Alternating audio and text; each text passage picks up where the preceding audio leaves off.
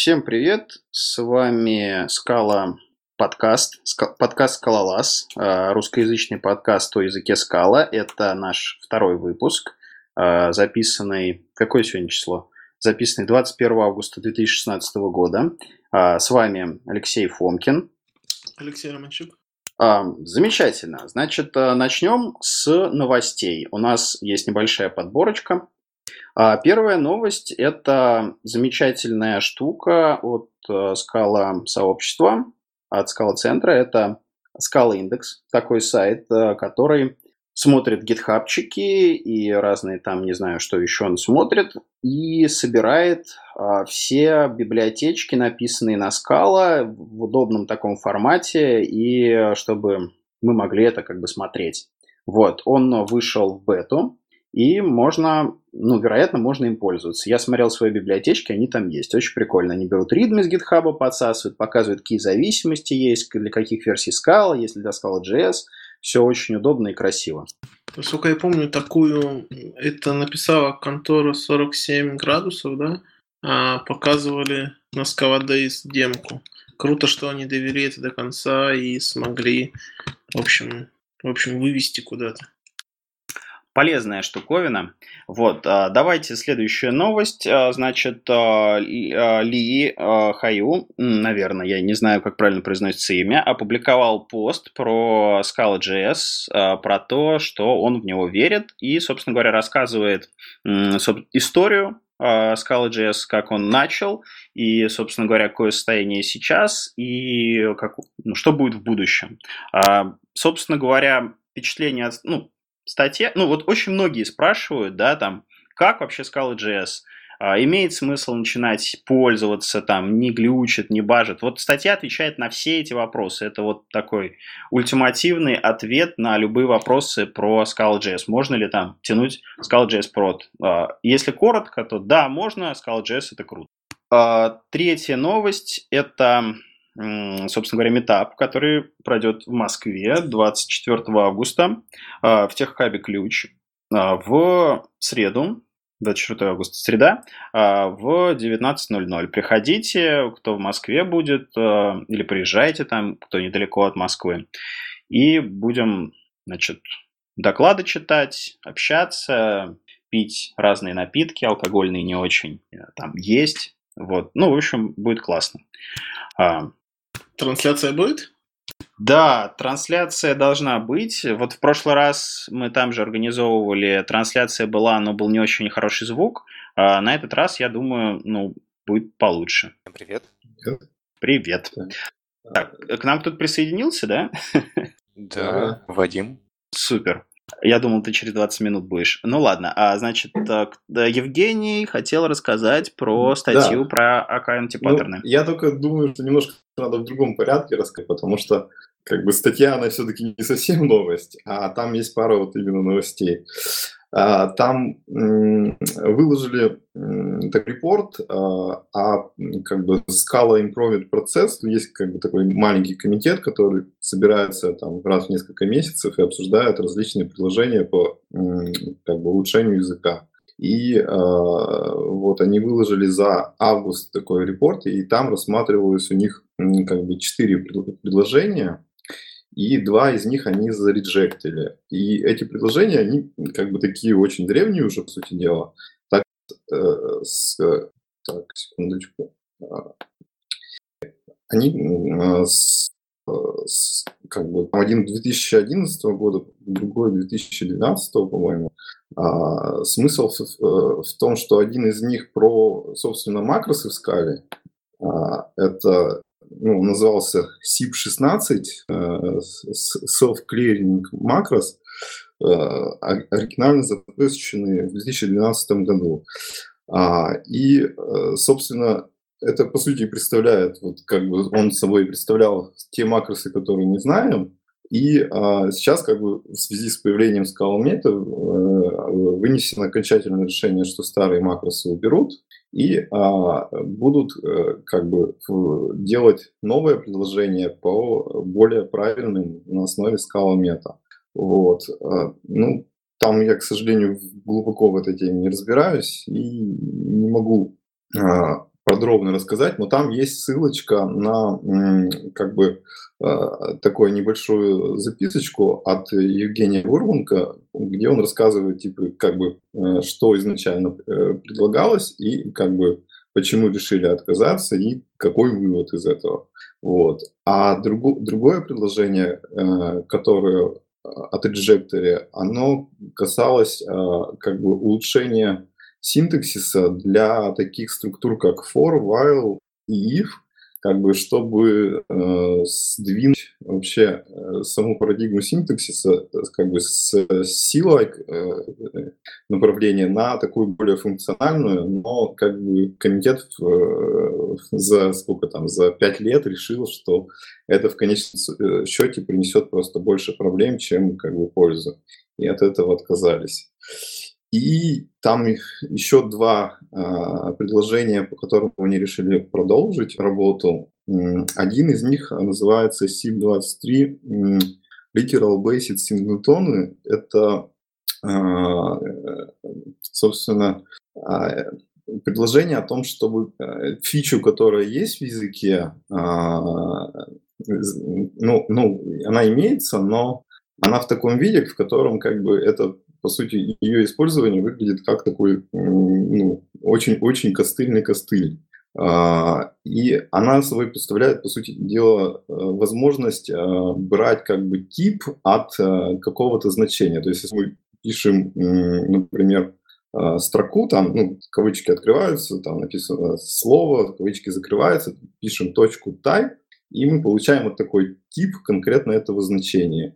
И э, там, как бы, по сути, предлагается подобную фичу сделать для э, как бы, ну, во всем языке, чтобы можно было э, везде использовать. А сейчас это работает только в каких-то там редких ситуациях. Там вот приведен пример, что если объявить объект, а в нем final wow, то для каких-то типов это будет работать. И там, ну, тоже разные техники есть, которые в Shapeless используются, чтобы эти значения брать и использовать. И, ну, вот я тоже, к сожалению, не могу сказать, что сильно в этом разбираюсь, но я, насколько понял, один из, как бы, таких э, ощутимых, ощутимой пользы от этого всего будет то, что э, можно будет легко представлять э, различные числа э, как бы на уровне типов.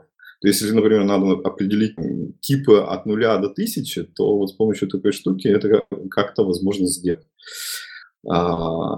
И там еще есть одно предложение си двадцать семь, Trailing Commons, но я, к сожалению, его не успел посмотреть, так что не могу ничего по нему сказать. Вот. Ну, в общем, в целом как бы интересно почитать то, что они там пишут, и это, может быть, когда-нибудь будет у нас в языке. А, еще из новостей там... идет э, то, что сайт, со, ну, как бы стандартный вид э, веб-интерфейса Scala-дока передизайнили, и теперь он такой более модный, современный и красивый. Вот. Это как бы из самих новостей, пожалуй, все. А там еще хотел бы обсудить небольшую серию постов. Э, называется она «Akka Anti-Patterns». Пишет ее автор книги э, Reactive. А можно, погоди, а можно перебить? Я хотел спросить, конечно, про сипы. А, а, смотри, а вот а, правильно я понимаю, что а, вот сипы, они не относятся к, с, к Dotty, они относятся к, вот, ну, к тому компилятору Scala, который сейчас, к там, два точка одиннадцать, ну, два точка двенадцать, да, и да, так да, далее. Да. То есть у Dotty отдельный свой, как бы, roadmap, и они на, ну, с этими сипами никак не это самое. Ну, они, скорее всего, пересекаются и одновременно следят и за одним, и за другим, и вносят изменения туда и сюда. То есть все равно же, как бы, большая часть команды, она пересекается. Вот, и, соответственно, как бы странно было бы, если видеть что-то хорошее, что происходит в Scala, не пробовать это применить в Dotty. Просто из Dotty в Scala, наверное, просто проблемнее переносить какие-то изменения. Вот и все. Ну вот то, что я смотрел, там есть сип двадцать четыре, и он прямо завязан с, с, с, с, с, с Dotty проектом. То есть там прям issue на гитхабе у Dotty, который Одерский э, зарепортил и объяснил, что надо сделать, и непонятно, к чему она относится на самом деле. Ну да, нам, наверное, надо просто об этом написать, скажем, там, кому-нибудь из, из команды в чатике и спросить. Вот. Там же, по сути, два человека русскоязычные, которые в этом участвовали в процессе, они могут пояснить при желании. Окей, что-то про Акку. А, давайте. А, в общем, значит, автор книги от Мейнинга «Reactive Web Programming», ну, видимо, тоже книжка довольно новая, я даже не успел ее глянуть. Он начал где-то вот с, несколько недель назад публиковать э, посты э, под заголовком «Akka Anti-Patterns». Там, собственно, по-моему, штуки три или четыре сейчас уже есть. Э, ну, там разные вещи разбираются. По-моему, там один про, э, что плохо шарить стейт между акторами, э, другой про race conditions. А, а вот я бы хотел немножко как бы остановиться на м, посте, м, называется он uh, Flat Actor Hierarchies or uh, Mixing Business Logic and uh, Failure Handling. Uh, собственно, это такой пост, который uh, он, он рассказывает о том, что вот, как бы, о том подходе, который на самом деле принят uh, в Erlang для обработки ошибок. То есть что ошибки надо обрабатывать, ну, не все, конечно, но э, многие не через там try-catch, а э, за счет э, как бы иерархии э, акторов и супервизоров и э, как бы стро- строить некую иерархию, которая позволяет в случае, если на нижнем уровне э, произошла какая-то ошибка, на верхнем уровне отдельно от бизнес-логики э, решить, что делать с этой ошибкой. Может быть, там, убить актора, может быть, а, принять какие-то дополнительные меры, может, пересоздать его, может быть, убить какие-то соседние акторы. И, ну, собственно, там есть а, два стандартных как бы варианта этого э, э, осуществления. Есть именно э, за счет иерархии, то есть когда э, актор, который создал э, чилдов, он решает, что с ними делать, а есть и когда как бы сбоку где-то от иерархии стоит некий актор, который э, каким-то образом следит, а некие ак- ну, а акторы просто ему в какой-то момент э, должны послать сообщение. Ну, там как бы специальные, типа там он, он терминейт или что-нибудь такое. Вот. И, собственно, вот в этом пласте он приводит, собственно, вот как бы описание этой концепции и э, почему так следует делать. Но э, я вот, к сожалению, по практике, вот, э, ну, я не скажу, что я много сталкивался с приложениями, написанными на Акке, но как бы, когда я встречал, то э, на самом деле вот такой подход, он как бы использовался довольно редко. То есть э, чаще всего э, как бы Ну, так, таким образом, какие-то глобальные ошибки обрабатывались, а, а вот что-то там локальное, оно как, люди, как бы, как обычно, try-catch'ем и, и таким, ну, и, как, как это часто бывает, как бы так и делают. А, и получается, что как бы, внутри актора ну, перемешана всегда обработка ошибок и сама логика приложения. Вот. И я бы просто хотел бы вот, как бы, у вас спросить, как бы, какой вот, э, ваш опыт пересечения э, с, ну, с такой Erlang-like техникой обработки ошибкой на практике. Вот. И еще вот так, так на ум сразу же вспомнился, вот на .дот нет есть фреймворк Orleans, который как бы, использует акторную модель, но э, там вот как раз именно Uh, вот эта вот возможность uh, uh, строить uh, иерархии супервизоров для обработки ошибок, она отсутствует. И вот этот Orleans, uh, он, мне кажется, отчасти от, от, поэтому он uh, людям, как бы, которые ну, не сильно с темой uh, того, как uh, это все делалось в Erlang, он гораздо понятнее. То есть Вот как бы человек, условно говоря, начинает там пару дней читать про Orleans и про Акку, и для него как бы Акка выглядит чем-то таким сильно непонятным, запутанным, а Orleans — это вот такое как бы простое, понятное, и человек уже готов бежать, все делать на нем. Вот как бы вот тоже хотелось бы узнать, а... кто что про это думает.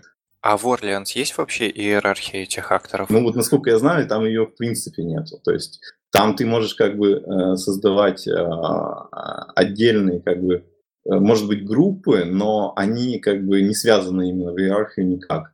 Ну, я думаю, вот это, э, как сказать, э, хороший путь обработки ошибок, он просто исходит из того, что в Акке у тебя есть иерархия акторов, то есть у тебя есть какой-то parent, и в нем ты заводишь чайлдов и так дальше. И поэтому э, ты можешь менеджить эти ошибки выше уровнем и не заморачиваться, ну, э, сильно внутри самих акторов, которые как, делают какую-то часть бизнес-логики. Тут то же самое, как если какой-нибудь э, там... трей-кэч в обычном коде, который вешается сверху того, чего ты вызываешь, ну, довольно так, как на глобальном уровне. Ну, да, ну вот просто, как бы я бы сказал, что как бы это просто не всегда пытаются использовать вот в той мере, в которой как бы а, вот в Erlang мире а, как бы это используется. То есть в том плане, что вот обычно как бы делят ошибки на такие вот глобальные, которые вырабатывают, и на локальные. И локальные еще как бы в коде самого актора вырабатывают. А судя вот по вот такой статейке, а, тут предлагается именно ставиться как бы максимально все ошибки, ну, за исключением каких-то особых, а обрабатывать именно за счет актора. Ну и, соответственно, дополнительная сложность, что придется как бы архив акторов как-то усложнять, какие-то дополнительные, более мелкие воркеры там делать и тому подобное. И вот, ну просто э, я ничего хочу сказать, что у меня с этим опыта не так много, и вот мне хотелось услышать, э, вот, с чем сталкивался именно на практике, вот в этом ключе.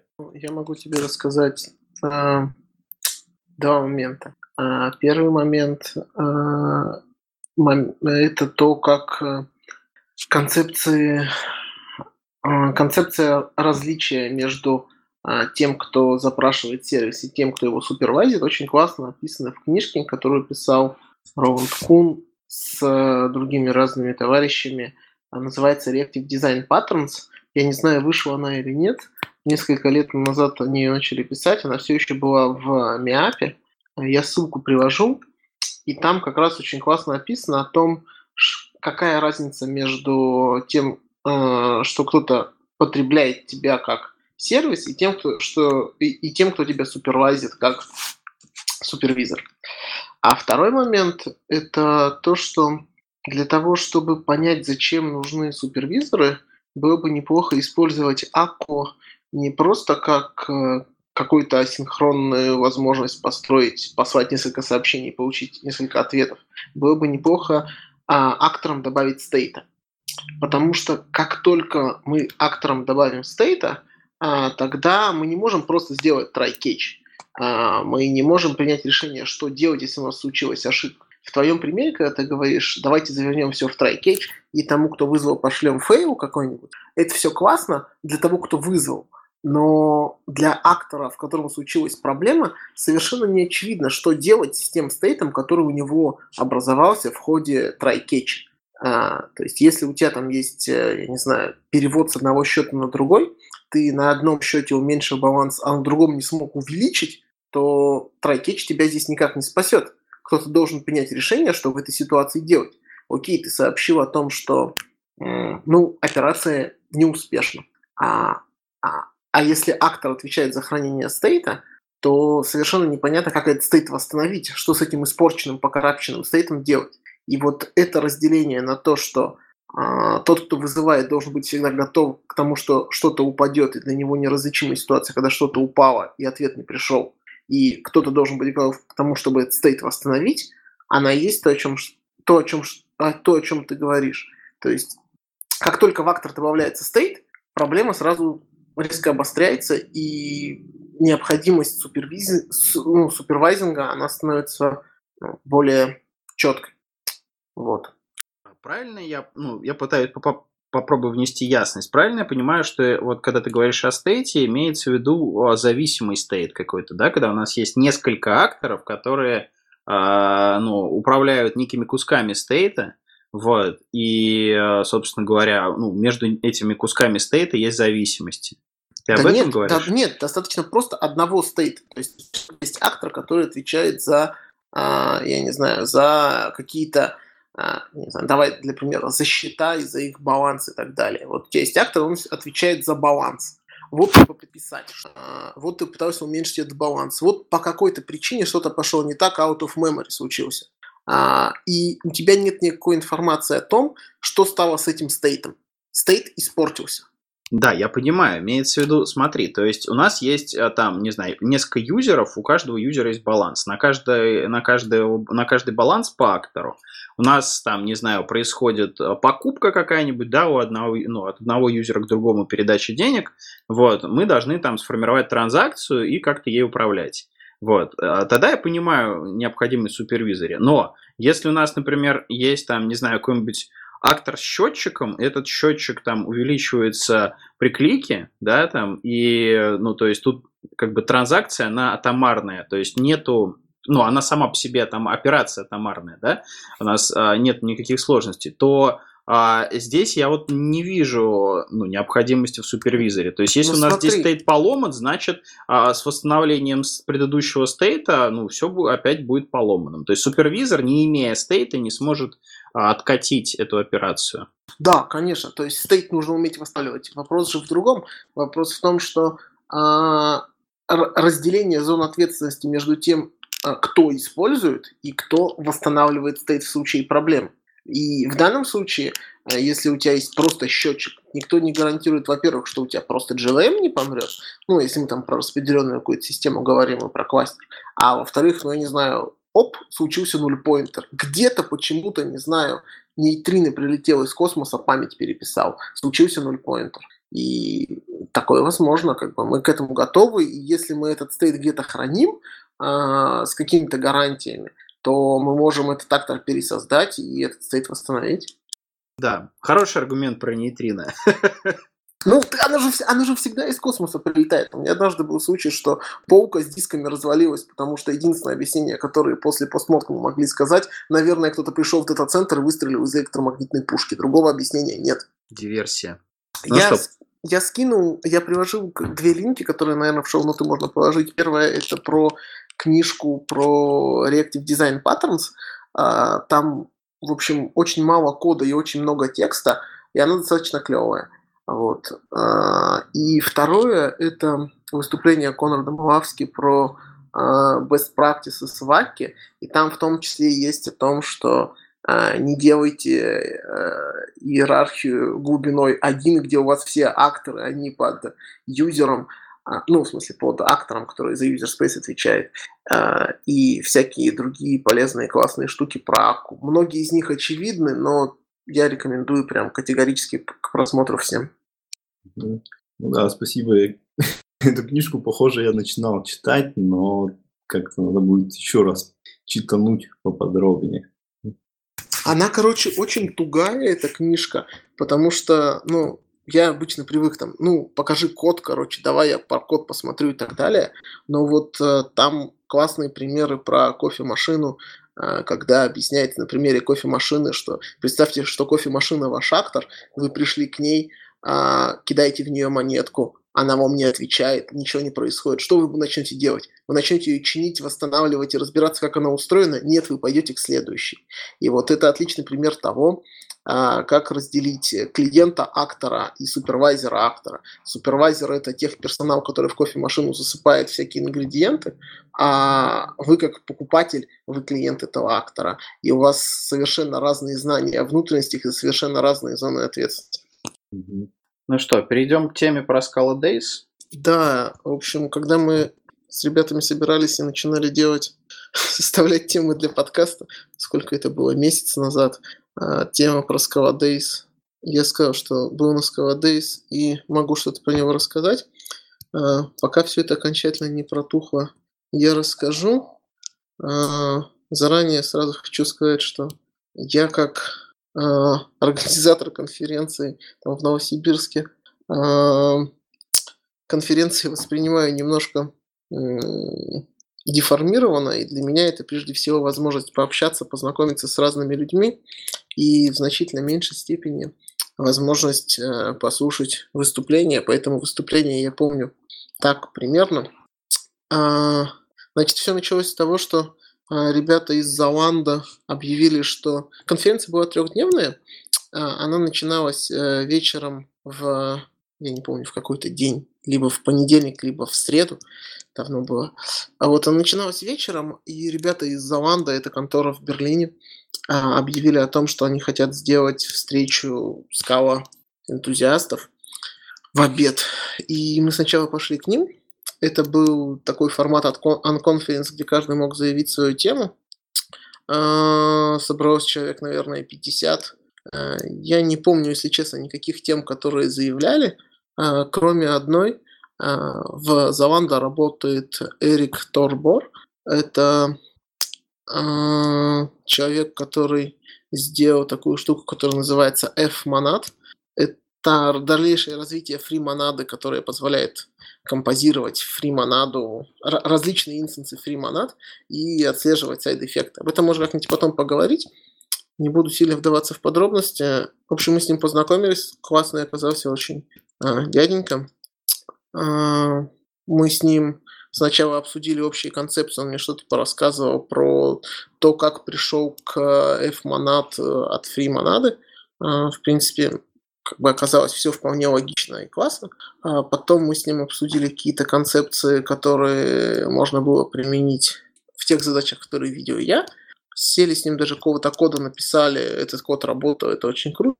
В общем, вот главное от похода в Zalando. Потом был первый день конференции. Там был открывающий keynote от Одерски. Он рассказывал о том, что будет два двенадцать, что нас ждем в будущем. А главные... Нет, есть презентация. Сейчас постараюсь найти ее. Главные вещи, которые мне больше всего понравились и больше всего запомнились, это то, что в дальнейшем а, планируется ввести Union Type. А, это как... А, типы с ключевым словом with, но как бы with это и тот, и другой, а union type это или тот, или другой. То есть типичным примером union type может являться, являться option, когда мы можем сказать, что либо это instance non-null какого-то типа, либо это instance типа, который обозначает отсутствие. Также планируют ввести тип, ну, пересечение типов. Это то, что раньше было там A with B. Что еще из того, что запомнилось? Вообще я видел это выступление до этого, поэтому каких-то супер откровений я там не увидел. А, будут именоваться параметры типов. То есть если у вас есть коллекция... Для коллекции не очень пример. Если у вас есть мэпа, то вы можете сказать, что тип э, э, key э, это называется key, тип value это value, и когда вы инстанцируете map, вы можете написать key равно int, value равно string. Это то, чего достаточно сильно не хватает, если у вас достаточно много параметров типов. Что еще? Один момент. Я листаю презентацию просто, чтобы увидеть. А, объявили, что в каких-то будущих релизах, не в два десять, но в будущем, возможно, вернутся концепции эффектов, и, возможно, у нас появятся чистые функции. Это, с одной стороны, интересно, с другой стороны, страшно, потому что как всю существующую кодобазу мигрировать на чистые и грязные функции, не очень понятно. Расскажи, а... вот ты говоришь, вернут, а это было когда-то, да? Нет-нет, я сказал, вернут. Прости, я оговорился, наверное. Я сказал, что не в два десять, а когда-то в будущем будет э, концепция эффектов. Будут чистые, грязные, pure and pure. Очень интересно, как, как, это, как это будет сделано. Я не знаю, я думаю, наверное, на уровне компилятора будут объявлены какие-то чистые функции. И если функция использует только вызовы чистых функций, тогда она будет чистой функцией. Все Java-функции будут по определению нечистыми. Соответственно, все, что на стеке между Java и Scala, оно автоматически нечистое. Все, что имеет эффекты, тоже станет нечистым.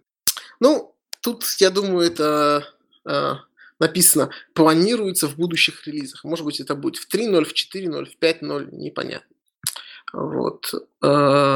Планирует избавиться от тапов в том виде, в котором они есть, и заменить их какими-то своими H-листами, но более эффективными. Это вся информация, которая есть. И не будет у нас больше ограничения в двадцать два параметра в кейс-классе. Когда-нибудь потом. Неизвестно когда. В общем, какие-то вот лучшие рекорды, лучшие этапы нам собираются предложить. Вот. Но, к сожалению, какой-то супер, э, супер новостей или какой-то необычной конкретики на Keynote мы не услышали. Вот. Ну, как бы, работа идет, все будет классно, ребята. Все будет еще лучше. Вот, примерно, что я услышал. Потом... Э, В этот же день мы с, с разными контрибуторами Акки, у нас был типа ужин, где, э, ну, куда, бы, куда были приглашены разные ребята, кто в Акку контрибутил. Вот, э, мне досталось посидеть с ребятами из Software Mill. Оказались очень классные ребята. Software Mill — это польская компания, которая э, занимается тем, что... делают аутсорс-разработку, но такую э, хай-тек-разработку. Они на Scala, на Akka, на всех современных типа базвардах, там Kafka, Cassandra, Hadoop, Spark, вот это все программируют. Ну, у них там фронтенд какой-то есть, просто в фронтенде я ничего не понимаю. Ну, там React, JavaScript, там, TypeScript, э, Scala.js, вот на этом программируют. Э, в общем, пообщались с ними, я пообщался с товарищем, который э, контрибутил и создавал изначально Reactive Kafka. Это э, Akka Stream эй пи ай для Kafka. Так получилось, что я туда достаточно много контрибутил. В общем, мы с ним пообщались на каких-то, э, каких-то концепциях и о том, каково это open-source проект разрабатывать, в который приходят разные люди и спрашивают то, что не относится, то, что не относится к тому, что ты написал. Вот. Ну вот, наверное, все про первый день.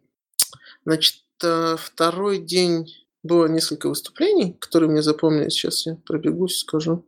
Значит, фантастическое выступление, которое прям вот, если мне скажут, выбери одно выступление, я прям рекомендую это. Это Daniel Spiewak о том, как написать свой собственный Shapeless. Так получилось, что, в общем, Shapeless я неоднократно видел, трогал, но, в общем, как-то его изучить у меня не получалось и применить особо не получалось. С одной стороны, ну, там, за исключением каких-то интеропов на границе спрея и моих там десериализаторов. А, а что у него внутри, ну, всегда было интересно. И вот Дэниел рассказывает о том, как написать свой маленький домашний H-лист, и какие проблемы встречаются, с какими проблемами приходится сталкиваться и как с ними бороться. В общем, выступление очень классное. Я, как понимаю, это второе выступление из серии «Напиши свой Shapeless». Первое я не видел, но, видимо, оно какое-то достаточно простое и очевидное, потому что второе зашло мне без каких-то проблем. В общем, ссылку я, если надо, приложу, мы потом обсудим, нужно или нет. Вот, после этого я сходил на выступление Димы Петрашко. Он рассказывал о том, как они в Dotty перформанс э, раскачивают и увеличивают по-всякому.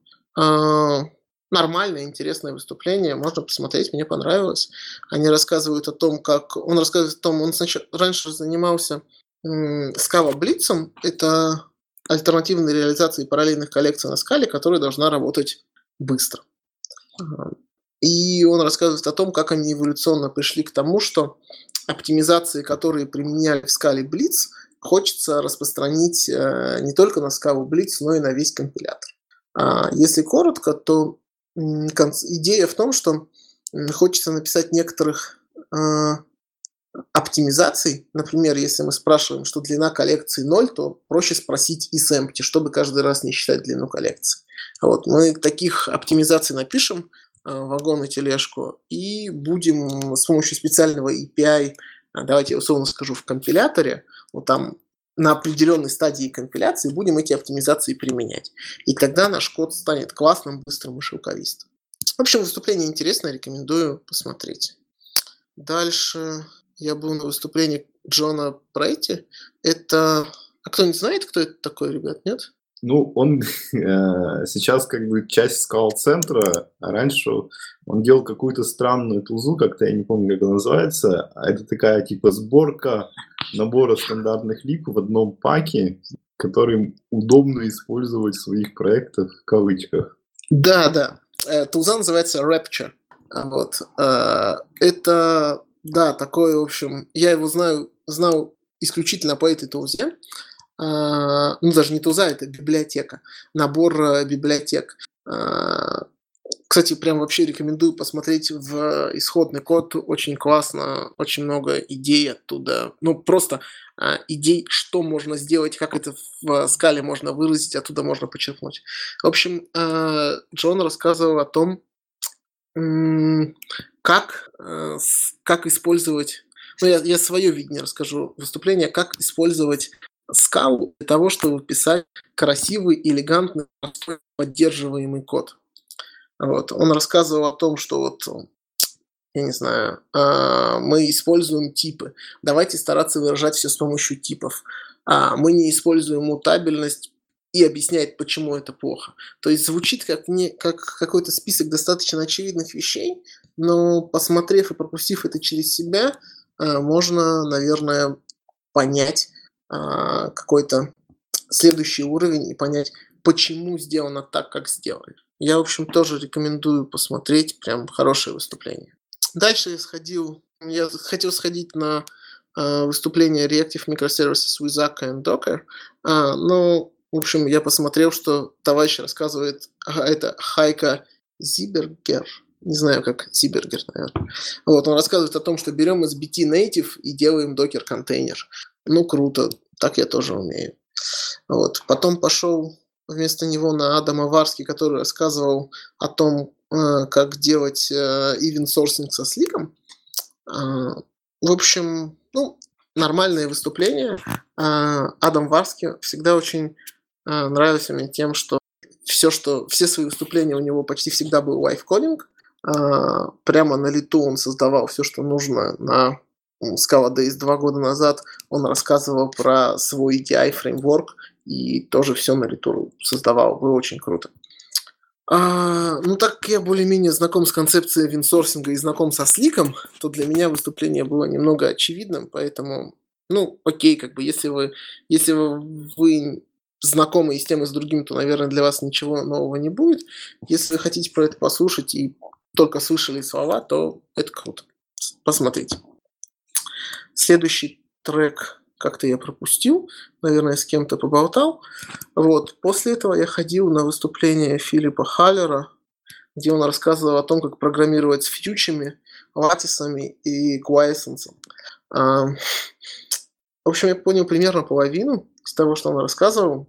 У него была какая-то проблема в его домене, в доменной области, что было достаточно большое количество параллельных вычислений, которые а, все модифицировали, и совершенно непонятно было, как определить момент, когда все эти вычисления закончены, когда можно какое-то значение какого-то выражения а, быть уверенным, что оно не будет изменено.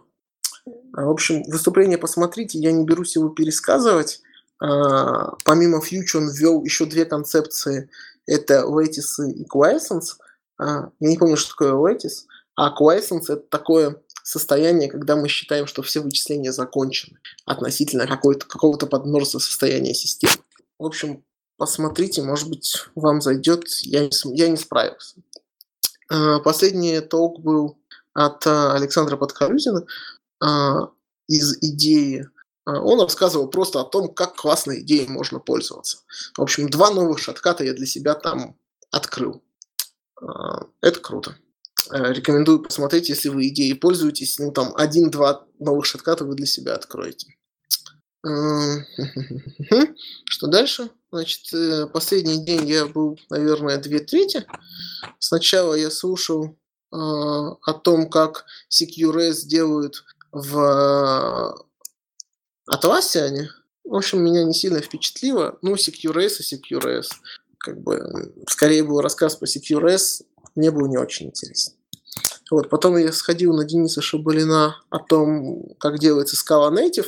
Он очень долго рассказывал о том, что вот Scala, если просто так ее запускать, работает значительно медленнее, чем C, а вот иногда хочется, чтобы было быстро и классно.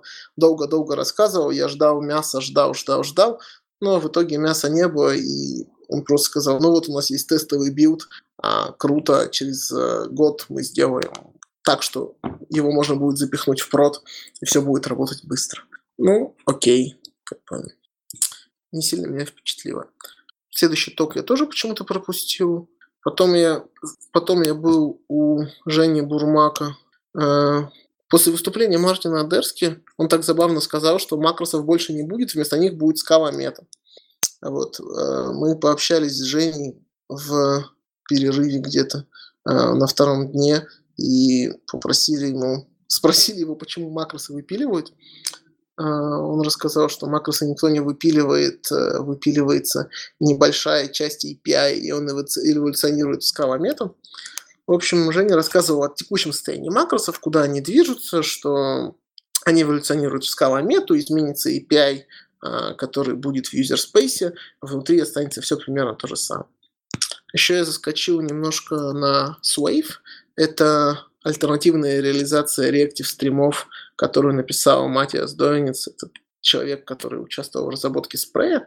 Вот, и если вы ничего не слышали про SWave, но слышали про Akka Streams, то я рекомендую ознакомиться хотя бы с тем, что такое SWave. Добавишь SWave, SWave полезмняшки? Слушай, да, я постараюсь добавить вот на, вс- на все вот это, все, что я найду, я постараюсь добавить, пока дальше там будет наша дискуссия идти. Вот, последнее выступление, я не помню, если честно, где я был, а на closing panel, ну, я почему-то тоже не был. Вот. Вообще, в целом, конфа очень классная. Классная тем, что можно познакомиться с теми людьми, во-первых, с которыми ты на GitHub переписываешься, развиртуализироваться, ну, а во-вторых, просто с разными энтузиастами, с разными, эм, с разными людьми, которые делают тот софт, который ты пользуешься. Все, ну, там, девяносто девять процентов из них очень открыты и очень рады, когда к ним кто-то подходит, и вообще с радостью готовы с тобой побеседовать, пообщаться. Я, допустим, познакомился с Даниэлом Спиваком э, в самый первый день. Мы с ним пообщались и поговорили о том, а как же можно э, вот концепции Scala.Z и Cats, как дойти до того, чтобы их применять в реальной жизни, и как он дошел до жизни такой. Но это тема для отдельного разговора, и думаю, как-нибудь потом можно на эту тему поговорить. Вопросы? А вот у меня есть вопрос. Ты в самом начале упомянул, что вы в Новосибирске делаете конференцию. А что это за конференция? Можешь рассказать? А, это конференция CodeFest. Мы делаем ее. Это такая конференция без четко выраженной темы. Ну, в смысле, там не, не конференция про Scala, не конференция про тестирование, не конференция про пи эм. Это конференция про ай ти в широком смысле слова, но при этом с деталями и с мясом в каждом из направлений. Там семь треков, конференция длится два дня, там бэкэнды, фронтенды, тестирование, пи эм, дизайн и мобилка. Последний раз там было около двух тысяч человек. Конференции, по-моему, это шестой раз, когда мы ее проводим. Круто. Сайт конференции кодифест точка ру.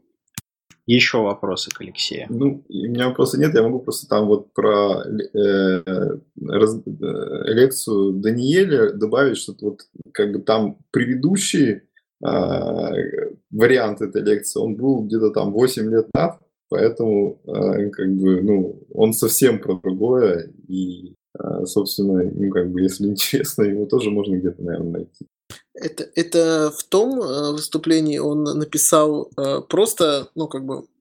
Э, сейчас, что, чтобы тем, кто был слушать, было понятно, э, я расскажу, что вот в том выступлении, о котором я говорю, он уже предполагает, что у нас есть э, наш маленький H-лист со своей сигнатурой, С, и с какими-то там, по-моему, базовым методом добавления. И мы пишем, по-моему, удаление и еще что-то, я не помню.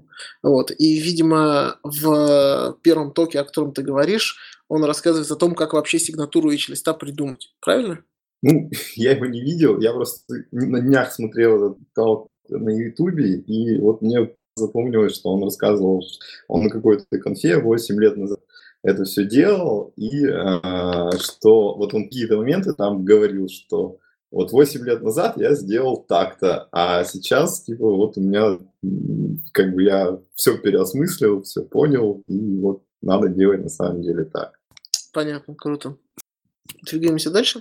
Да, будем ли мы обсуждать тесты, про, на которых мы остановились в предыдущем выпуске, то есть мы обсуждали, насколько я помню, дебаггер, вот.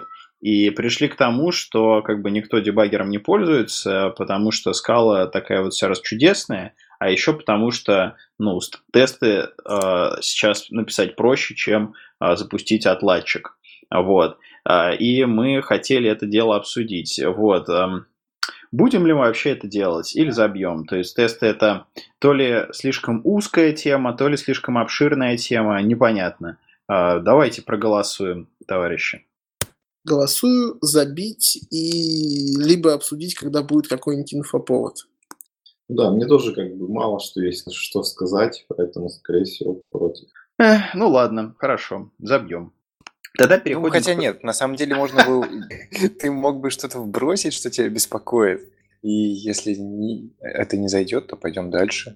Ну, на самом деле брос будет очень тухлый. Собственно говоря, меня несколько напрягает, что тесты, ну, тестовые фреймворки, которые есть сейчас, да, они очень, ну, как бы, похожи на то, что есть, там, не знаю, в Java, в Ruby, ну, в общем, в императивных языках, да, и они, как бы, вот, вот выглядят императивненько, да, то есть я не знаю, то есть я чувствую дискомфорт, когда пишу тесты с помощью тестовых фреймворков, которые есть.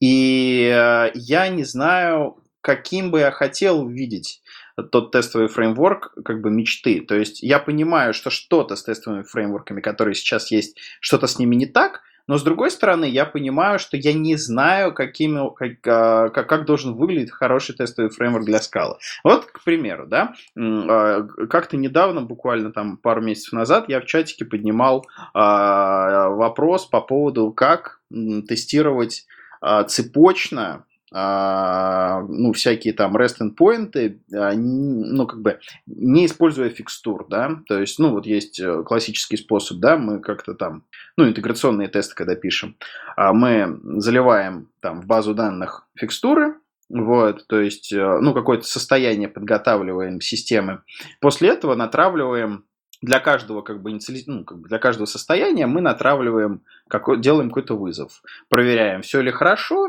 Соответственно, сбрасываем состояние, накатываем новое, запускаем, смотрим. Вот. Мне это не очень, ну, мне кажется, не очень продуктивно. Вот. Каждый раз задавать состояние, это тяжело. Вот. И мне показалось, что классно было бы тестировать вот прям сценарий-сценарий. То есть мы чистим, ну, то есть у нас есть одно инициализирующее состояние. Вот. И мы берем, как бы, начинаем ходить по эндпоинтам так, как будто это делает пользователь. То есть я там регистрируюсь, авторизуюсь, потом с этим авторизационным ключом, там, не знаю, запрашиваю какой-нибудь список чего-нибудь, комичу какой-нибудь, э, не знаю, перевод, там, не знаю, меняю там себе профиль, бла-бла-бла. То есть и э, вот такие вот сценарии, да. То есть, ну или там, не знаю, пришел ко мне баг-репорт, там, тестировщик его воспроизвел, написал мне, как его воспроизводить. Я, значит, перевел этот вот такой тест, вот, и, значит, начал пользоваться этим. Вот, и я думаю, блин, ну, как бы, очевидно, такое должно быть. Ну, как бы, такая задача, которая, казалось бы, должна быть решена. Вот, и я начал смотреть, и оказывается, нифига. Ничего такого в таком духе нет, ни одного решения. вот, а, то есть, которая бы это делала. Вот, то есть, я начинаю спрашивать в чатиках, мне там говорят, ну, ты там, не знаю, сохрани там глобальную переменную, этот ключ, там, такие вот вещи, вот, там, в объект сохрани и потом юзай, вот, а я говорю, ну, а мне не только ключ нужен, мне еще там куча всего нужно, вот. И я понял, что нет таких библиотек, вот, и вот мне это не, не, как-то, мне кажется, это странным. Что думаете по этому поводу? А ScalaCheck разве не про этот кейс, который ты рассказывал? Я, конечно, им не пользовался, но выглядит, что про это. Нет. ScalaCheck, она, она про то, что мы задаем некие граничные условия, да, а потом, соответственно, фреймворк генерирует там какой-то набор кейсов. Ну, ScalaCheck – это отдельная тема. Вот, я про ScalaCheck не говорю, потому что я тоже им не пользуюсь, вот, но а им не все потестишь добавлю. Далеко. Ну, подожди, ну в ScalaCheck же есть то, что ты рассказываешь, и в ScalaCheck можно тестить системы с состоянием, когда ты можешь э, описывать какие-то события, какую-то state-машину, и ScalaCheck будет генерировать тебе переходы по state-машине, и ты можешь в итоге с помощью своей логики воспроизвести, какое итоговое состояние ты хочешь получить, и проверить, что итоговое состояние – это то, которое ты ожидаешь. Так, то есть она на выходе мне будет выдавать, ну, некий там эй эс ти, да, который я должен проинтерпретировать в виде вызовов к системе. Я бы сказал, что тебе выдастся некоторая последовательность действий, которые ты должен будешь проинтерпретировать, а, и сам вычислить конечное состояние. И, ну, там, я не знаю, какие-то факты, возможно, если ты, ну, я не знаю, например, мы там отслеживаем, сколько денег у пользователя на счету осталось в ходе переводов. И есть всякие события, типа поредактировать профиль пользователя и так далее. Мы их можем просто смело отбрасывать, как те, которые не должны влиять на изменение итогового состояния. Но при этом они все равно будут, эти факты событий, ты, они будут сгенерены, и ты можешь их применить к системе, просто в расчете своего ожидаемого конечного состояния ты их не будешь использовать. Интересно. А, и, ну, естественно, я должен сам написать раннер, да, для этого списка. То есть я должен, во-первых, определить, да, вот эти действия в виде там какого-то типа, да, правильно я понимаю? Слушай, я, к сожалению, написать какие-то в... правила. В деталях не, не, не силен, я просто знаю, что э- то ли QuickCheck, то ли там его аналог на Erlang, то ли э, ну, что-то из концепции Property-based тестирования было использовано для того, чтобы тестировать э, базу данных, башувскую, по-моему, э, и раек. И с помощью, именно с помощью QuickCheck, там, ScalaCheck и концепции Property-based тестирования они проводили э, тесты би ди, конкурентные, и находили в них определенные проблемы даже в конкуренции, а не просто в состоянии. Вообще звучит резонно, то есть если вот именно подходить э, с той стороны, что у нас есть, ну, у нас каждая там, э, как бы, каждый ивент, да, это какой-то там тип, да, какой-то контракт, вот, мы генерируем список, э, по, ну, последовательность э, вот этих переходов, и, собственно говоря, потом это дело как-то запускаем, вот, А, то это звучит очень даже, очень даже хорошо. Я не думал, я не думал в этом ключе. Я вспомнил еще в, на Scala Days две тысячи четырнадцатом было выступление о том, как ScalaCheck и Property-based тесты были использованы для того, чтобы тестировать инфраструктуру. Там с помощью ScalaCheck генерировались разные события, события. Это были, например, добавить ноду, удалить ноду, сломать жесткий диск, сломать сеть, и о том, как тестировать с помощью этого распределенные системы. То есть был написан какой-то интерпретатор, который при генерации событий, например, потеря связи между нодами A и B действительно ходил в эй пи-tables или на роутере там это делал, или при генерации событий поднять ноду действительно ходил и поднимал ноду, и определялись какие-то, ну, констрейнты, как должен, должна система себя вести, и все это тестилось и реализовывалось на распределенных системах. Круто, спасибо. Надо будет попробовать э, сделать что-то в таком ключе. А у меня еще есть что сказать по поводу твоего этого. Не, ну, как бы, ты, ты, ты, вбро, ты вбросил, как бы, ты думал, что вброс будет тухл, но так как мне на тестирование не все равно, то вброс как бы не будет тухл. Вообще, мне кажется, не очень правильно тестировать так, как ты говоришь. Если у тебя есть один сервис, в который ходит ю ай, то, конечно. А если у тебя не один сервис, а... Вот, вот эта вот микросервисная архитектура, а, и у тебя есть не публичный сервис, а сервис там второго уровня, сервис третьего уровня и так далее, то вообще в терминах эй пи ай и в терминах тех сервисов может не быть события, там, не знаю, редактировать профиль, может не быть события, там, провести транзакцию какую-то бизнесовую. А тестировать, мне кажется... Ну, на мой взгляд, все эти REST эй пи ай нужно просто тестировать как черный ящик. У него есть контракт, я на него как-то воздействую, я получаю какую-то... Ну, я могу в него куда-то палочкой потыкать и могу в него куда-нибудь посмотреть.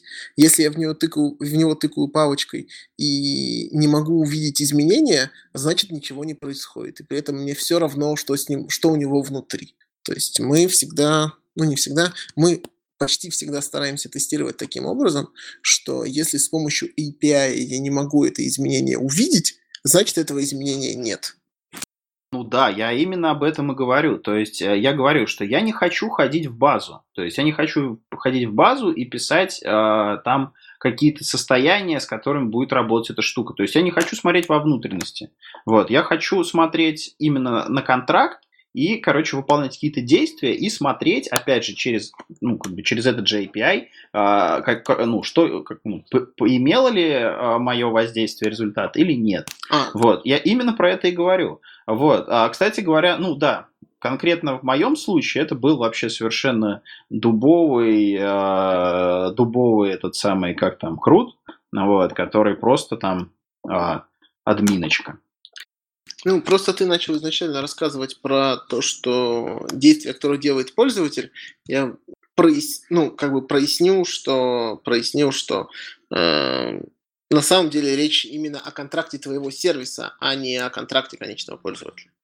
Да, конечно. Ну, а на самом деле, если воспринимать пользовательский интерфейс, графический пользовательский интерфейс как там некую абстракцию, он ничем не отличается от программного интерфейса. Вот. То точно так же человек с помощью там мыши и там экрана взаимодействует, соответственно, делает какие-то вызовы. У него тоже есть какой-то контракт, не это самое, такой фазе, нечеткий. Да, да, окей. Ну, просто ясность внесли для тех, кто вдруг будет слушать. А, там... Да, вот, например, опять же, возвращаясь, опять же, возвращаясь к... Вот, если уж мы начали говорить про ю ай, вот, то, ну, вот, например, нет для скалы какого-то такого... какой-то такой обертки для существующих фреймворков веб-тестирования интеграционного, ну, имеется в виду ю ай-тестирование. Например, вот есть Selenium. Нет какого-то... Ну, Selenium, он насквозь... Ну, такой насквозь императивный, и нет а, какой-то такой хорошей годной обвязки, да, то есть тест-кейсы, они именно вот такие вот с фикстурами, стрёмные, ну, то есть я бы хотел это видеть как-то по-другому. А, да-да, я, я ну, хотел то, добавить, говорить, мы перебили. Раз, а, когда мы хотели эту тему готовить, а, я кидал ссылку на статью про ScalaCheck. И там, по удивлению, есть как бы у них один из таких тезисов, который со- соотносится вот с этим сценарием. Там написано у них, что с помощью property-based тестов надо проверять законы, контракты, эй пи ай, ну и тому подобное, но, но не сценарии. И там приведен пример, я так только что прочитал, если правильно понял, там имеется в виду такая вещь, что а, если мы property-тестами тестируем как бы отдельные элементы все-таки, а если мы начинаем комбинировать их в сценарии, то у нас получается, что вот эти вот промежуточные а, результаты между сценариями, они как бы не гарантированно, что правильно. Ну, и там другие, как бы, проблемные места, просто, как бы, что производительность тестирования сценария с тестами, она будет низкая, просто потому что очень много всего будет генериться и, как бы, довольно сложно. Вот. А, ну, вот, собственно, там написано, что типа, для сценариев лучше использовать обычные пути и не ссылаться property-тесты. Кстати говоря, я вот эту проблему решил, ну, про которую описывал, да, то есть я ее решил такой небольшим велосипедом, наверное, строчек пятьдесят, вот, э, то есть я взял обычные скаловские фьючерс и э, встроил туда логирование такое вот в стиле, ну, в стиле э, скала-тестов, да, то есть, ну, чтобы выводилось там красненькие, зелененькие, когда футура фейлится. Вот. Ну, то есть там немножечко такой, таких внутри костылей, и выглядит это все примерно так, что у нас есть шаг, это функция, которая возвращает фьючер, мы можем как бы зависимым, ну, там, быть зависимым от этого шага, вот, то есть и такая получается иерархия, он эту иерархию как бы в текстовом виде выводит, что вот это вот зелененькое, это синенькое, ой, это зелененькое, это красненькое, это выполнилось, то не выполнилось, что-то начал, ну, там, что-то не выполнилось, потому что там у него зависимость пофейлилась, то есть вот в таком вот духе. Я не выкладывал это никуда, но если будет интересно, могу выложить там куда-нибудь. А, в гист выкладывал. В гисте, в гисте, в виде гиста это существует. Слушай, ну так может быть ты решал проблему не того, чтобы найти какой-нибудь новый подход к тестированию, а для того, чтобы уменьшить сложность и управлять как-то сложностью создания э, стейтов э, инициализационных для того, чтобы выполнить тестирование? Ну, естественно. Естественно, мне просто не хотелось писать эти инициализационные стейты. Это жуткий геморрой. Я ненавижу моки. Это вообще кошмар. То есть, ну, это с- самая большая боль во время написания тестов – это подготовить состояние. Ну, нужно к этому... Не то, что нужно. Я просто решу эту проблему тем, что отношусь к этому как к, к обычному программированию. Да, нужно сделать классный эй пи ай. Если тестов много... И если мы хотим надеяться на тесты, то нам нужно сделать такой эй пи ай для того, чтобы вот эти прекондишны для тестов хорошо и классно писать. Это может потребовать времени. Это обычная работа. И если мы сделаем стрёмный эй пи ай, то нам будет неудобно пользоваться этими прекондишнами. И у нас будет постоянная боль, мы будем есть кактус. Ну что, поехали дальше. У нас дальше... полезняшки. А, кстати, да, если возвращаться, опять же, к предыдущему подкасту, мы собирались обсудить, кто внедрил такие линзы. Вот, я начну с себя. Я таки внедрил линзы, и я прям счастлив. То есть буквально через, ну, во вторник, да, то есть мы записывались в субботу, а во вторник уже, значит, у меня иерархия, значит, копий выросла до, там, четырех.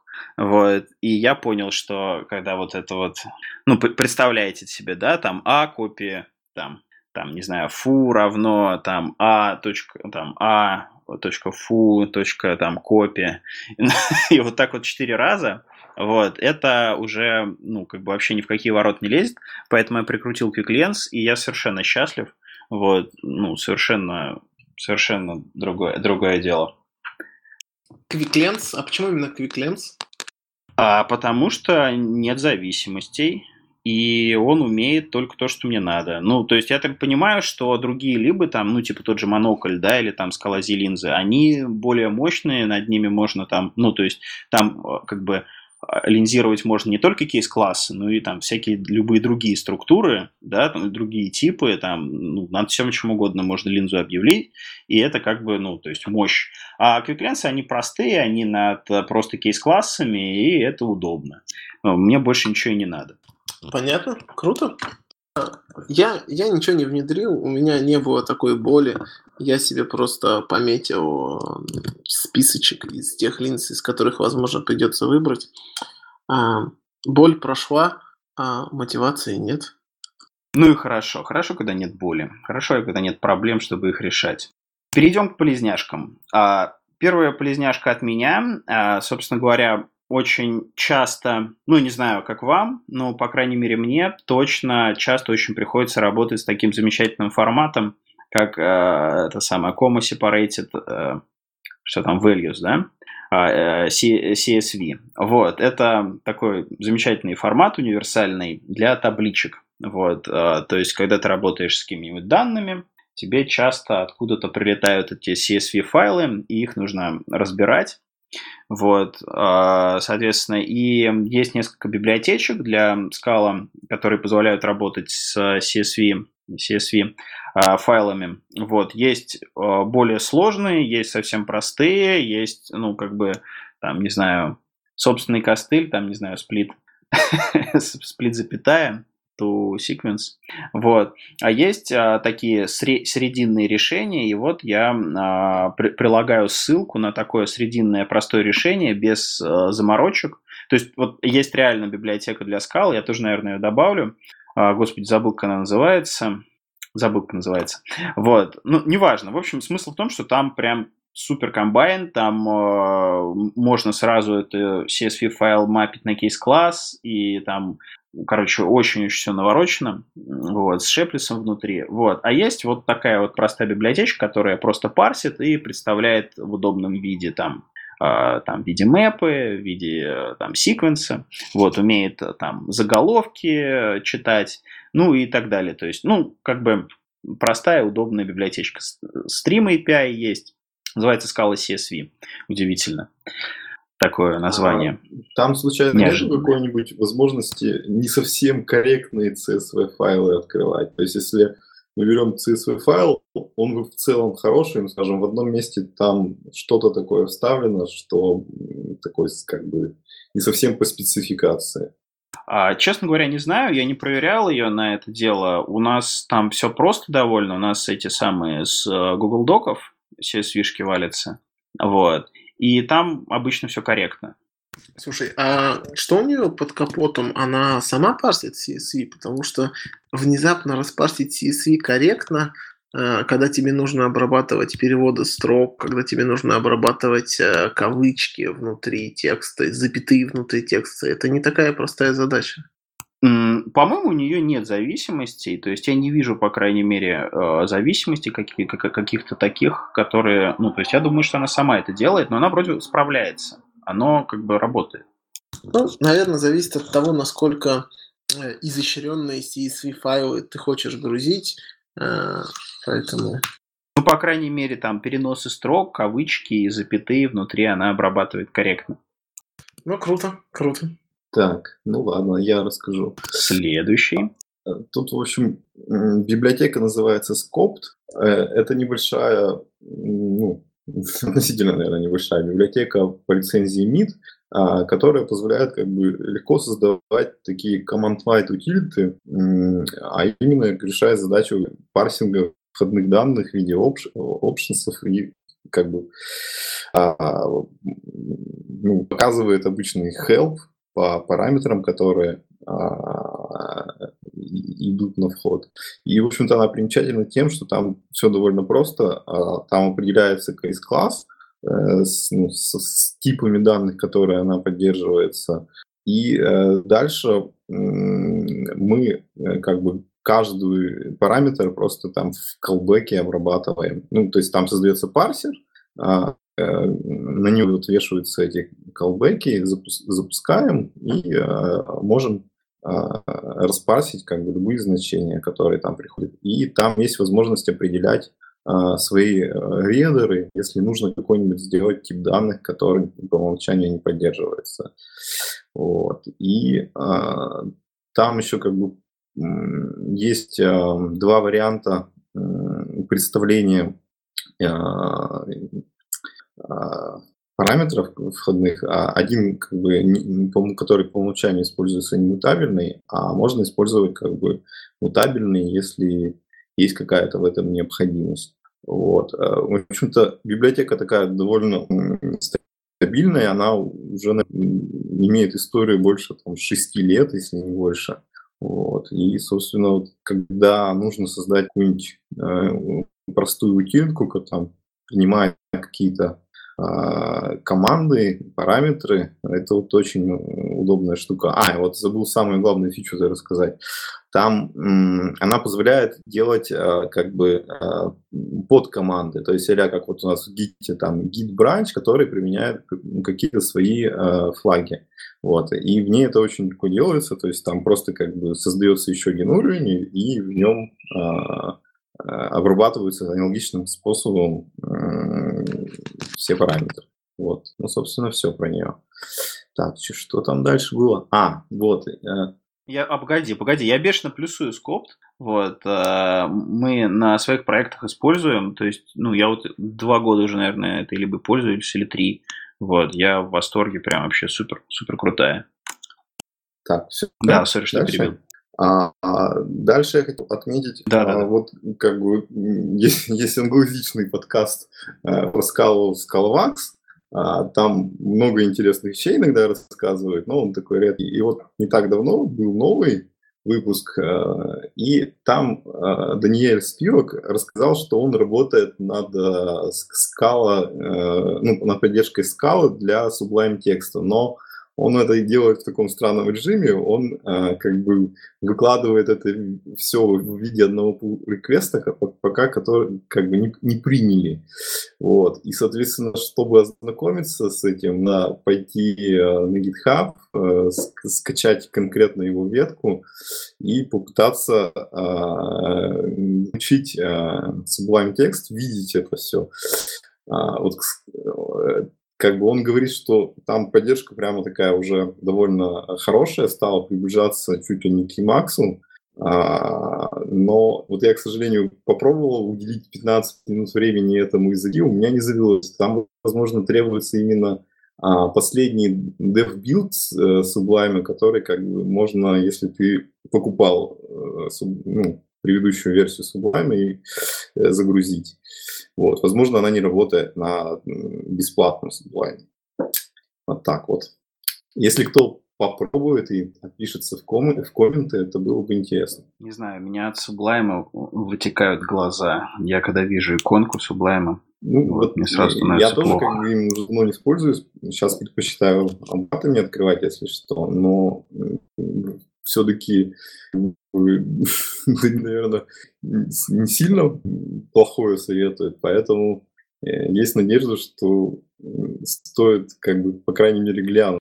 Вдруг удивительно хорошо все там будет работать. Надо глянуть. Есть такой замечательный редактор еще для Mac о эс, это TextMate. По-моему, с него клонировали Sublime, но вот у TextMate хорошая иконка. Жалко, что нет поддержки Scala. Давайте по иконкам еще редакторы выбирать. Ну, это важно. Я каждый день смотрю на эти иконки. Нужно, чтобы иконка была хорошая. Например, вот у, у, это самое, у, у IntelliJ, да, у ай ди, собственно говоря, иконка была всегда хорошая, а сейчас вообще просто замечательная. Вот, поэтому я теперь никогда с нее не слезу. Ну все, к успеху пришли. А, следующее, что хотели рассказать, это...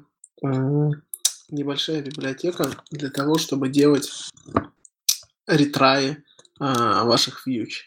То есть часто бывает, если у вас есть какой-то эй пи ай-вызов а, в другую систему, то если он сломался, то вы хотите м, через сто миллисекунд повторить, а потом через двести, а потом через четыреста и так пять раз. А в другом случае хотите повторить три раза и каждый раз раз в секунду, а, а в третьем случае еще как-нибудь по-другому. То каждый раз приходилось все, весь этот небольшой кусочек кода писать самостоятельно. И вот буквально сегодня мне в очередной раз пришлось столкнуться с задачей, когда при фейле фьючи захотелось ее ретрайнуть разок, или два, или три, с задержечками разными, при этом логировать как-то эти факты. И я вспомнил, что находил библиотеку, которая достаточно... с достаточно хорошим эй пи ай позволяет э, задать правило повторения э, зафейленной фьючи. Э, с ней все хорошо, я попробовал, она работает. Э, дока классная, э, эй пи ай классный. Э, есть одна небольшая шероховатость, но, но бог с ней. Если вдруг вы с ней столкнетесь, можно ее будет обсудить. Но в целом прям очень круто. Э, библиотека достаточно развесистая. Там есть различные типы увеличения тайм-аутов, типа экспоненциальное увеличение, линейное увеличение, фиксированное, есть даже какое-то загадочное Fibonacci увеличение. И есть разные эй пи ай для того, как логировать факты, того, что вы сломались или сломались чуть-чуть, или сломались полностью. Есть эй пи ай для того, чтобы валидировать результаты, некоторые результаты, которые вам пришли считать неудачными.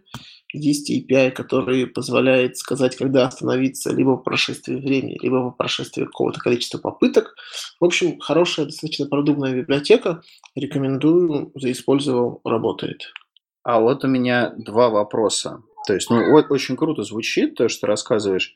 Два вопроса. Первый вопрос. Можно ли это делать не над фьючами, а над тасками, например, скалозишными, или еще над каким-то там типом, например, у меня есть там кастомный, мой, мой собственный кастомный, там, не знаю, MyIO, вот, который, который как бы инстанс монода, вот, там, могу ли я там сделать это над таким типом, это первый вопрос.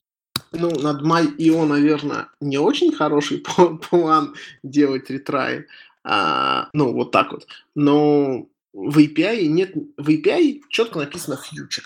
Наверное, без, без напильника не получится. Ага, тогда второй вопрос. А, собственно говоря, вот, ну, то есть как у них реализованы таймеры? Вот, то есть их можно снаружи как-то притянуть имплиситом, то есть, ну, то есть у них это дело абстрактно сделано, или у них это там конкретно вшито в реализацию как, как, какие-то конкретные таймеры, то есть и вот если, если это так, если они вшиты конкретные, то что там вшито? Ты знал, ты знал. Это, короче, та шероховатость, которая а, мне показалась шероховатостью, но, судя по твоему вопросу, так и должно быть, и все с дизайнено правильно. А, у них есть абстракция, называется таймер. У них есть отдельная, ну, у них или у него, я не знаю, кто это.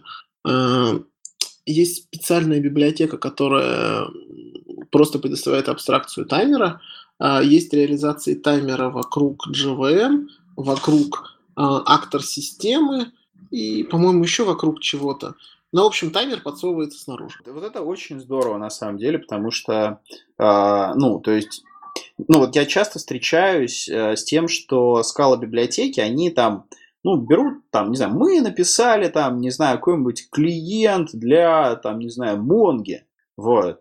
Такой думаешь, блин, классно, молодцы, написали, чуваки, клиент, клиент для Монги. Такой хренак открываешь, а там плей в зависимостях. Или там, ну, мы там что-нибудь там еще сделали, там хренак открываешь, а там, не знаю, Akka в зависимостях. Вот. И ты понимаешь, что если у тебя нет в проекте Акки там или плея, то уже как-то не очень прикольно тянуть эту маленькую библиотечку туда.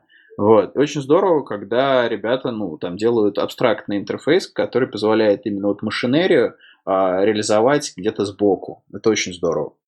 А почему таймер-то важно, расскажи? Ну, смотри, да, то есть, как бы, ну, в джей ви эм, да, в Java нет по умолчанию никакого скедулера внутреннего, да, то есть, и, ну, наивной реализации таймера, да, была бы, ну, там, для фьюч, была бы, это самое, ну, что там, ну, там, thread, в котором мы, который мы просто там вешаем на энное количество миллисекунд. Именно так, по-моему, джавовский таймер и сделан. Хотя я могу соврать. Я точно, абсолютно не знаю, как это сделано. Вот. Но у меня есть такое ощущение, потому что ну, нет никакого event-лупа внутри джей ви эм, который там умеет это дело скедулить.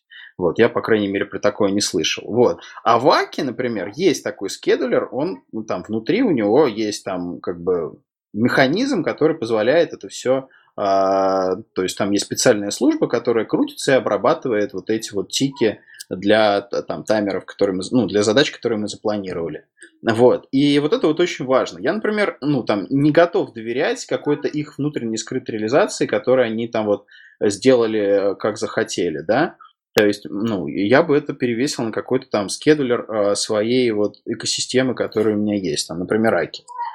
Ну, таймер в Java, да, сделан с помощью треда, и когда ты его шедулишь, он, он там интераптится, добавляет новый, новый, новую задачку себе, которую надо зашедулить, и рассчитывает время следующего просыпания.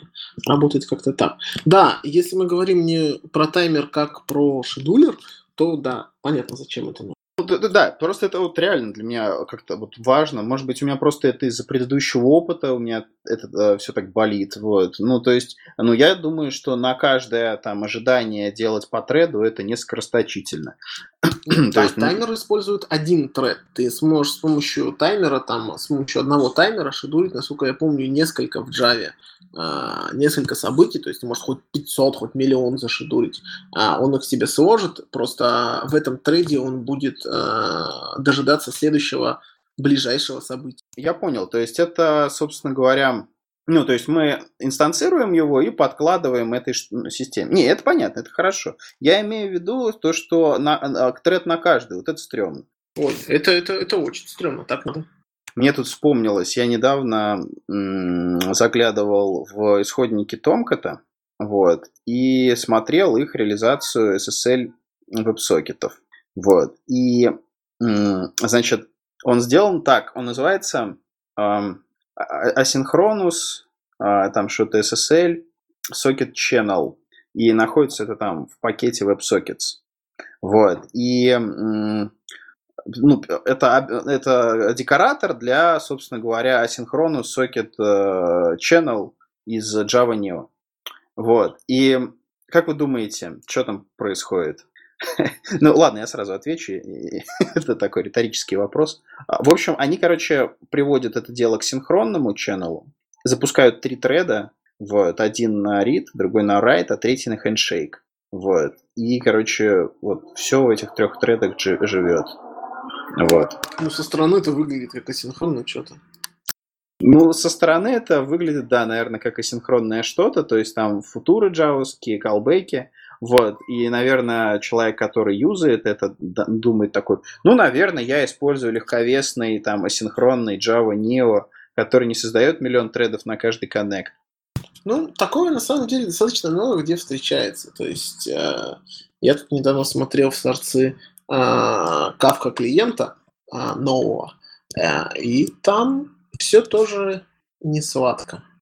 Двигаемся дальше? А, да. А, а дальше у нас, по-моему, ничего нет. Ну да, и, и то дальше устоявшись. У нас резервные темы, поэтому дальше мы, видимо, прощаемся. Или у кого-то есть, ну, или у кого-то вот есть идеи по поводу тем, того, что можно обсудить. Вот там когда-то не так давно релизился вот этот Lightbend Lagom. Вообще кто-нибудь знает, что это за страшная штука, и есть ли у нее какая-то вообще польза в будущем в скале. Так вот, судя по описанию, там какая-то солянка из Аки, Плея, Кассандры и еще чего-то. Я вот единственный раз, когда это видел, это слово, это вот в докладчиках для Scala by the Bay, который пройдет там в Сан-Франциско в ноябре, кажется. Вот. Мы там помогаем готовить ее. Вот, и я, это единственный раз, когда я видел это слово в, ну, где-либо.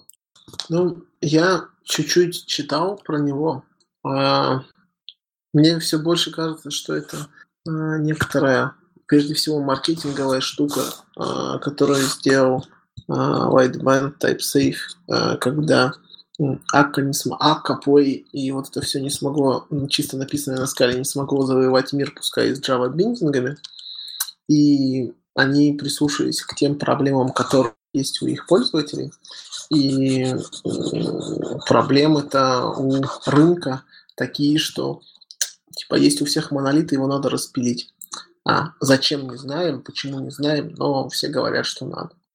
И это небольшой фреймворк, который позволяет писать микросервисы для того, чтобы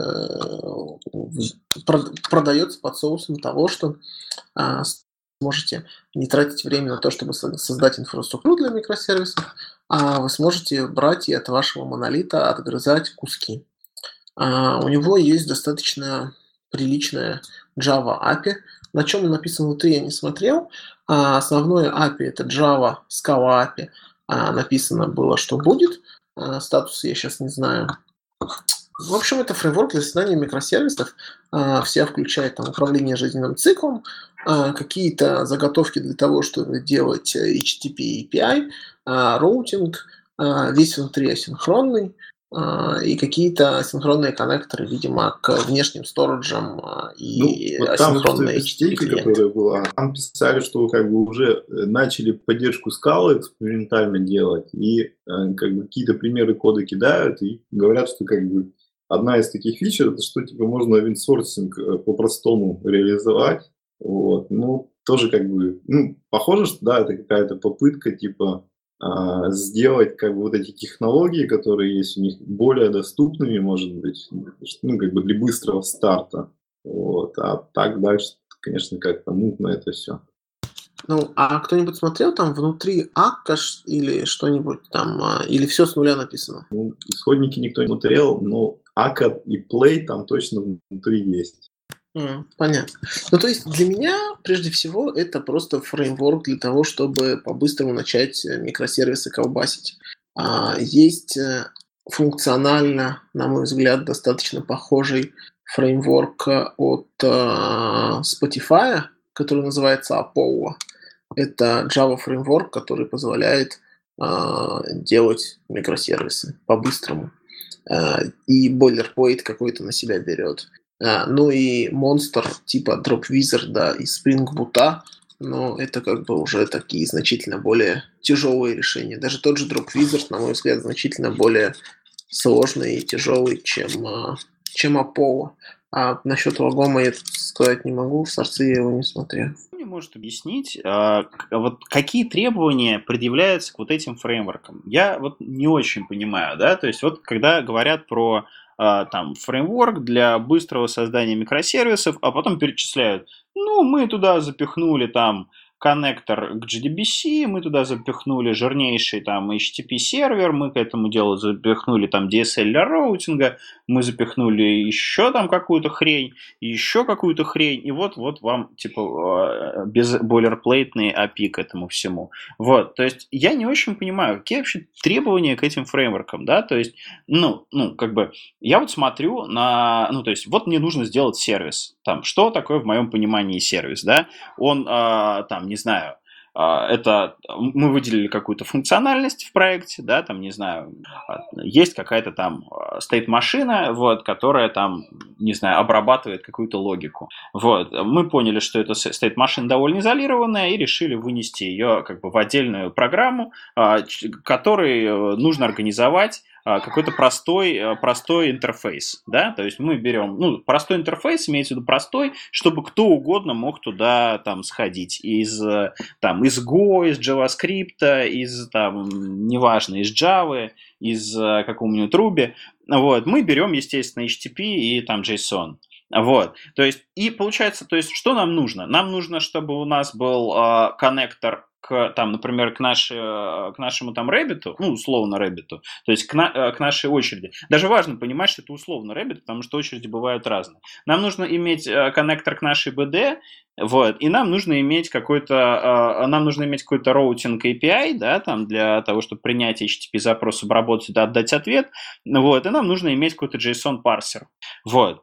И тут сразу, как бы, вот возникает вопрос, да, а какая очередь используется? То есть должно быть э, эй пи ай, ну, как бы, ну, драйвер для работы с очередью находиться в, внутри этого фреймворка? По-моему, нет, не должны. Там, должны ли... Э, находиться драйвер, работать с би ди а, в этом фреймворке, там вот нет, не должны. У нас, например, на одном большом проекте RethinkDB используется, RethinkDB. Вот. Естественно, ни в какой драйвер, ну, ни в какой фреймворк э, драйвер или RethinkDB не включит. Вот, и, то есть, там, должен ли там быть JSON-парсер туда включен? Там, нет. А вдруг я хочу этот сервис сделать там с Xmail эй пи ай? Вот. То есть, а, как бы на что не посмотришь, э, все как бы совершенно опциональное. То есть, и я в таком случае я не понимаю смысл вообще таких фреймворков. То есть, дайте мне простую эйч ти ти пи-библиотеку, которая была бы не фреймворком, который, который бы мне не навязывала там архитектурный паттерн, которая просто умела бы э, принять эйч ти ти пи-запрос, обработать его и отдать ответ. Вот. И какой-нибудь там приятный ди эс эль для роутинга. А все остальное я уже накручу сам. Ну, ты же сам сейчас все перечислил. А, нужно однозначно выбрать какой-нибудь эйч ти ти пи-сервер.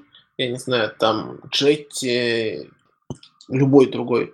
А, он должен быть один на всех. Тебе нужна библиотека для роутинга. А, не так. Сначала тебе нужна эйч ти ти пи эй пи ай. Потом тебе нужна библиотека для роутинга. А, и это все... для всех нужно. И еще тебе нужна библиотека для управления жизненным циклом, чтобы все это как-то уметь э, стартапить и шатдаунить. А, вот это однозначно все можно переиспользовать. Все остальное — это просто какие-то модули, которые должны непротиворечиво э, и единообразно с каким-то эй пи ай согласованным э, во все это впиливаться. Но вот если мы говорим про там lifecycle и эйч ти ти пи, то звучит так, как будто мне достаточно Аки. Нет, но Akka, шотда... Akka не, не дает тебе никаких плюшек для того, чтобы сделать корректный шотдаун. А, то есть тебе нужно взять Акку, засучить рукава и вот а, паттерн шотдауна реализовать самому. А, а, что ты, а что ты подразумеваешь под корректным шотдауном? Ну, представь, что у тебя есть, я не знаю, коннект к очереди и эйч ти ти пи-сервер. И вот ты хочешь свое приложение зашатдаунить. А, наверное, ты должен сначала зашатдаунить... Сначала ты должен всем сказать, что я тут шатдаунюсь, а эйч ти ти пи-сервер, пожалуйста, не принимай. И эйч ти ти пи-часть должна среагировать и сказать, я, знаешь, больше реквестов принимать не хочу. А, я не знаю, там, пятисотить или еще как-нибудь отвечать. После того, как все реквесты, которые в полете обработались, ты можешь зашатдаунить э, сначала... Ну, на самом деле уже все равно в каком порядке. Ты можешь зашатдаунить подключение к очереди и можешь зашатдаунить эйч ти ти пи-сервер. То есть вот такой вот graceful shutdown для того, чтобы реализовать, а если у тебя есть несколько подключений, там, не знаю, подключение к Hadoop, подключение к Kafka, подключение к очереди, подключение к пул, подключение к внешним сервисам каким-то и свой эйч ти ти пи эй пи ай. И вот это все, в принципе, было бы неплохо шатдаунить так, чтобы у тебя потом в логе не было восемьсот ошибок о том, что у тебя в процессе шатдауна за две секунды все реквесты, которые в полете, сломались. Окей, это понятно. А это разве возможно генерализовать? То есть это, ну, то есть это реально задача фреймворка, или фреймворк должен предоставлять ручки для этого? Ну, просто Akka предоставляет для этого ручки. То есть, пожалуйста, у нее есть а, эти самые хендлеры, можно повесить на умирание, чего угодно, да нет, хуки, ну, на все, что угодно есть. Нет, подожди, Akka никаких не предоставляет ручек по тому, чтобы сделать graceful shutdown. Ты можешь просто мониторить, жив кто-то или мертв. А порядок о том, что сначала переведи мне актора в это состояние, ну не актора, сервис, типа эйч ти ти пи-сервис, переведи мне в состояние больше ничего не принимать, но при этом его не шатдауни. А потом, когда он все отработал, а, и все реквест, и реквестов в полете больше нет, за шатдауни все остальное, в Акке никаких таких специальных вещей нет. Ты все это пишешь вручную. Да, я понимаю, имеется в виду, ну, я имею в виду то, что, ну, вот у меня есть, э, ну, там, как бы вот этот фреймворк. Если мы говорим, что мы из него вырезаем все вот эти коннекторы и все остальное, то э, получается, что когда я добавляю этот коннектор, мне его нужно ручками прописать внутрь лайфсайкла, правильно? Ну, получается, да, тебе нужна какая-то модель лайфсайкла, когда тебе говорят, что, типа, я стартую, там, я шатдаунюсь, я готов к шатдауну и так далее. То есть нужна какая-то модель стейт-машины, которая тебе скажет, как, как, как твое приложение живет. И в этот лайфсайкл тебе нужно свое приложение уложить. Mm-hmm, понятно. Ну хорошо. Я, вот, ну, я, например, о Graceful Shutdown не, не думал, да, например, вот в разрезе фреймворка. Ну, то есть вот это... Да-да-да. Ну, просто... Так получилось, что у нас там свой какой-то, а, не, ну не фреймворк, но некая своя концепция, некоторый свой подход к шатдауну выработался, потому что а, очень, ну как бы, мы внимательно смотрим на все ошибки, которые приходят, и нам хочется добиться всеми возможными способами того, чтобы у нас не было этих ошибок вообще никогда. И получать кучу мусора из-за того, что я сервис застопал, очень неохота. Поэтому какой-то такой простейший лайфсайкл, который нас устраивает, наши сервисы мы выработали, в рамках него живем. В принципе, все неплохо. Ну, я просто говорю о том, что, мне кажется, это сложно генерализуемо. Ну, то есть, как бы, я должен... Ну, во-первых, как бы, мне может там не подходить пайплайн, да, то есть... То есть неизвестно, неизвестно, какие мне фазы нужны. То есть непонятно, непонятно, да, то есть что а, после того, как я начал шатдауниться, я должен отвечать там по эйч ти ти пи, что у меня там типа сервис unavailable, или я должен вообще там обр- обрубить сокет. Вот. И, то есть как бы непонятно, да, то есть е- если так, то куда это выносить? В конфиг или это давать возможность как-то кодить?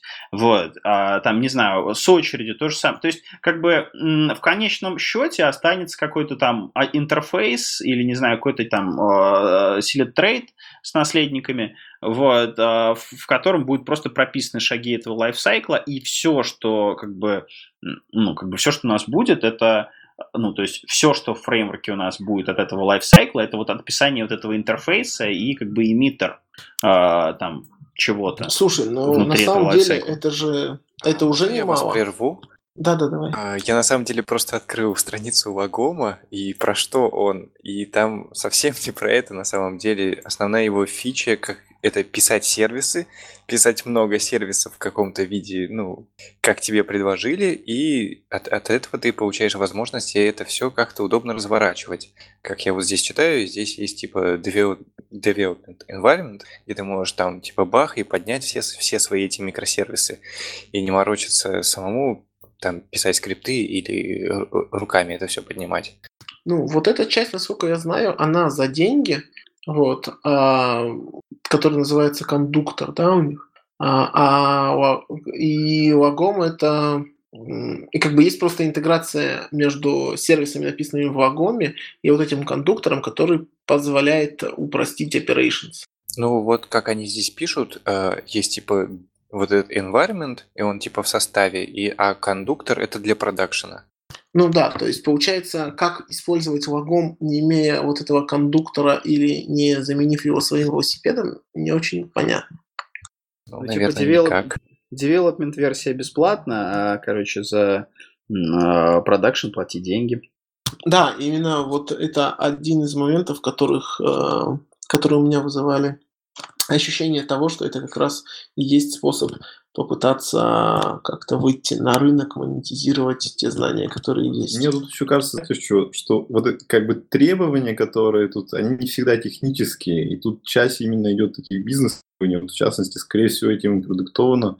Почему там для э, реста используется play, а не Akka, что типа... Я просто тут вспомнил, как вот, когда я работал, сколько уже, наверное, больше года назад, ну, как бы удаленно на нью-йоркскую компанию консалтинговую.